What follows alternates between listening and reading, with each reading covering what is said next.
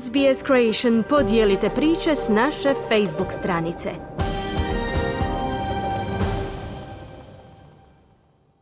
Suparnik Hrvatske nogometne reprezentacije u osmini finala S je pomalo iznenađujuće najbolji sastav Japana.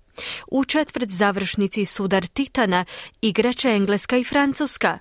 Francuzi su u osmini finala dobili Poljake, a Englezi reprezentaciju Senegala.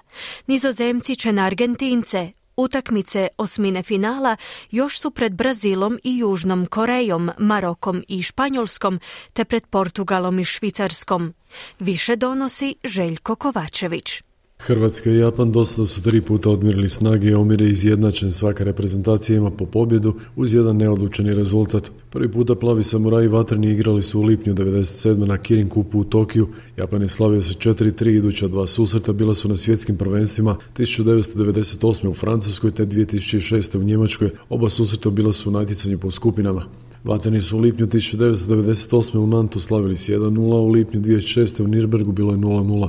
Japan je ovo sedmi uzastopni nastup na svjetskim prvenstvima, pri čemu su četiri puta prošli skupinu. Dalje od osmine finale nisu prošli, sada im je na putu najvećeg uspjeha u povijesti japanskog nogometa stoje aktualni svjetski doprvaci Hrvati. Većina Morijasove momčad igra u Europi, od 26 igrača samo ih 7 nastupa u domovini i ovo je možda najjača, najiskusnija momčad koju je Japan ikada dobio na svjetsko prvenstvo. Važan kotačić u momčadi samuraj bluza svakako je kapetan Maja Yoshida, žestoki branić sa ženskim imenom. Njegova majka je odlučila nazvati svoje treće dijete Maja, uobičajeno ime za djevojčicu u Japanu, no ostala je pritome čak i nakon što je otkrila da će roditi još jednog sina. Znamo da će ići kao samuraj, ali nećemo se ni mi drugačije postaviti, rekao je izbornik Hrvatske nogometne reprezentacije Zlatko Dalić na posljednjoj novinarskoj konferenciji uoči susreta osmine finala svjetskog prvenstva s Japancima. Mi našega protivnika zaista respektiramo protivnika koji je pobjedio dva svjetska prvaka, Španjolsku i Njemačku, protivnika koji je gubio prvo vrijeme utakmice, a pokazao je svoj karakter, svoj mentalitet, svoju kvalitetu. I ono što ja poručujem svojim igračima i što govorimo, mi nikoga ne smijemo pocijeniti, maksimalan respekt za našega protivnika, znamo da će oni ići kao samuraji, nećemo se ni mi ništa lošije postaviti i mi znamo što nam znači ova utakmica. Mi znamo s kakvim protivnikom igramo, s kakvim mentalitetom i ako hoćemo dobar rezultat, ako hoćemo proći dalje, mi se moramo postaviti na isti način. Najvažnija stvar je da odigramo svoju utakmicu. Nešto ranije Dalić je bio otvoreniji tko je suparnik Hrvatske u osminu finala. Ispale su tri velike reprezentacije, Belgija, Danska, Njemačka, što govori o kvaliteti e, drugih reprezentacija nekako sad da smo birali ovaj, tu nekakvu rasplet, kad smo mi, kako smo na drugom mjestu, možda Japan bi najprije izabrali. Ali kad smo pogledali njihove dvije utakmice i dobili su Španjolsku, dobili su Njemačku, dakle sve samo nelagan protivnik. Trojica hrvatskih reprezentativaca igraju u klubovima u kojima ima japanskih igrača. Kristijan Jakić i Daichi Kamada igraju zajedno u Eintrachtu iz Frankfurta. Branić Hiroki Ito i veznjak Wataru Endo dijele slačionicu s Bornom Sosom u Stuttgartu, dok napadač Daizin Maeda nosi dres Celticsa, baš kao i Josip Juranović. Od 26 japanskih igrača koji su prijavljeni za World Cup, sedam igra u nacionalnom prvenstvu, osam ih igra u Bundesligi, trojica u francuskom le šampionatu, dvojica u španjolskoj primeri, dvojica u premiershipu, dvojica u Belgiji, a po jedan u Portugalu i Škotskoj. Branić Hrvatske nogometne reprezentacije Borna Sosa imao virozu i upitan je za susret osmine finala svjetskog prvenstva s Japancima. Sosa je zbog iscapljenosti propustio subotnji trening, međutim nije trenirao ni u nedjelju. Hrvatski strateg sasvim sigurno neće dirati veznu liniju Luka Modrić, Mateo Kovačić, Marcelo Brozović, nisu upitni ni Ivan Perišić i Andrej Kramarić. Dojba je hoće li izbornik protiv Japana na napad gurnuti Marka Livaju ili će priliku od prve minute dobiti Bruno Petković ili pak Ante Budimir.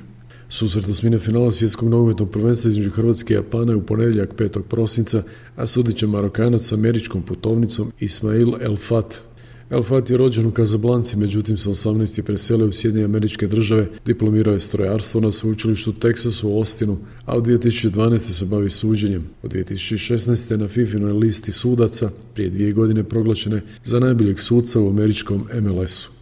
Nogometaši Francuske plasirali su se u četvrt finale svjetskog prvenstva rezultatom 3-1 u susretu s Poljskom u osmini finala. Strijelci za Francusku bili su Oliver Giroud u 44. Kylian Mbappe u 74. i 91.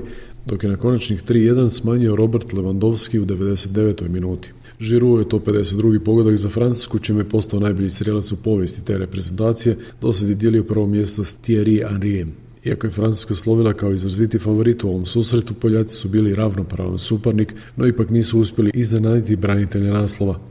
Nevjerojatan promašaj u izvedbi Žirua viđen je u 29. minuti, Grizman je presikao jedno dodavanje Poljaka na njihovoj polovici, poslao loptu na desni bok za Dembelea koji je odličnim prizemnim ubocivanjem pronašao nečuvanog Žirua na manje od 5 metara od gola, ali francuski centafor je promašio prazan gol. Poljska je mogla pa i trebala kazati taj promašaj 38 minuti, Berezinski je probio lijevi bok, poslao povratnu loptu na udarac natrčalom Zijelinskom, ali pokušaj poljskog veznjaka sa 10 metara sjajno zaustavio Ljoris. Lopta se vratila Zijelinskom na drugi pokušaj, no tada je pogodak spriječio Varan da bi potom pokušao i Kaminski, no njegov udarac je blokiran. Na samom kraju sudačke nadoknade lopta je pogodila u Pamekana u ruku kada je krenuo u blok u kaznenom prostoru, a sudac je nakon pregleda snimke pokazao na bijelu točku. Prvi pokušaj Levandovskog Ljoris je uhvatio, ali kako je prerano pustio gol crtu, sudac je odredio da se kazneni udarac ponovi. Poljski kapetan iz drugog pokušaja nije pogriješio. Vratar i kapetan francuske reprezentacije Lloris u ovoj utakmici upisao svoj 142. nastup za trikolore i tako se izjednačio na prvom mjestu po broju nastupa sa Lilijanom Turamom. Također ovo je za Llorisa bio 17. nastup na svjetskim prvenstvima, pa se u toj kategoriji izjednačio s francuskim rekorderom Fabianom Bartezom i Thierry Henriem.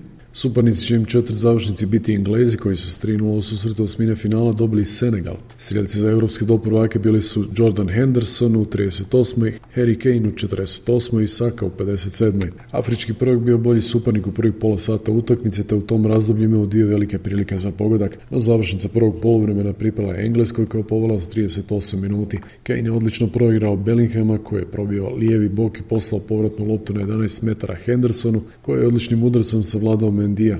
U posljednjim sekundama prvog poluvremena previše Senegalaca je krenulo u napada, nakon izgubljene lopte Bellingham je povukao kontranapad, proslijedio loptu za Foldena koji je vidio da ga prati Kane i upostio svog kapetana koji je izbio sam pred Mendija i rutinski ga savladao sa 2-0. Susret je rezultatski zaključen u 57. minuti kada je Saka povisio na 3-0 iskoristivši odličan prodor Fodena po lijevoj strani i dodavanje kroz noge kapetana Senegala Kulibalija.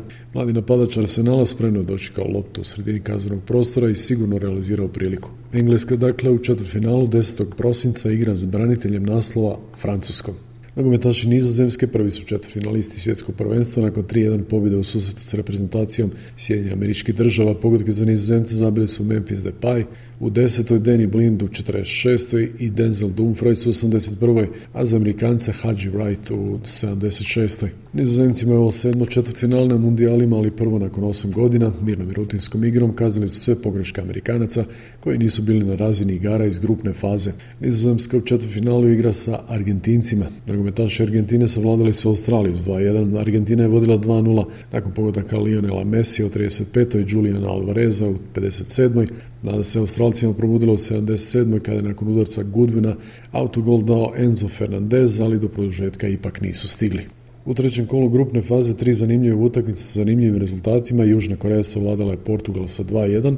Portugalci su ranije osigurali osminu finala gdje idu kao pobjednici skupine, Južna Koreja pak druga, s tim da je osvojila isti broj bodova četiri kao i Urugvaj, no Južna Koreja imala boju razliku pogodaka. Švicarska nogometna reprezentacija, posljednji 16. sudionik osmine finala, pobjedila je Srbiju u utakmicu koju su frcale iskre između srbijanskih i albanskih, odnosno kosovskih igrača, rezultatom 3-2. Švicarska je tako završila kao druga u skupini sa šest bodova koliko je skupio i prvi Brazil koji je istovremeno iznenađujući izgubio od Kameruna sa 0-1 ali ipak Brazil je imao jedan gol bolju razliku pogodaka. Srbija je pak ostala posljednja s jednim bodom, dok je Kamerun u toj skupini G treći s četiri boda. Brazilski izbornik Tite izvoje svoju drugu postavu u dvoboju protiv Kameruna.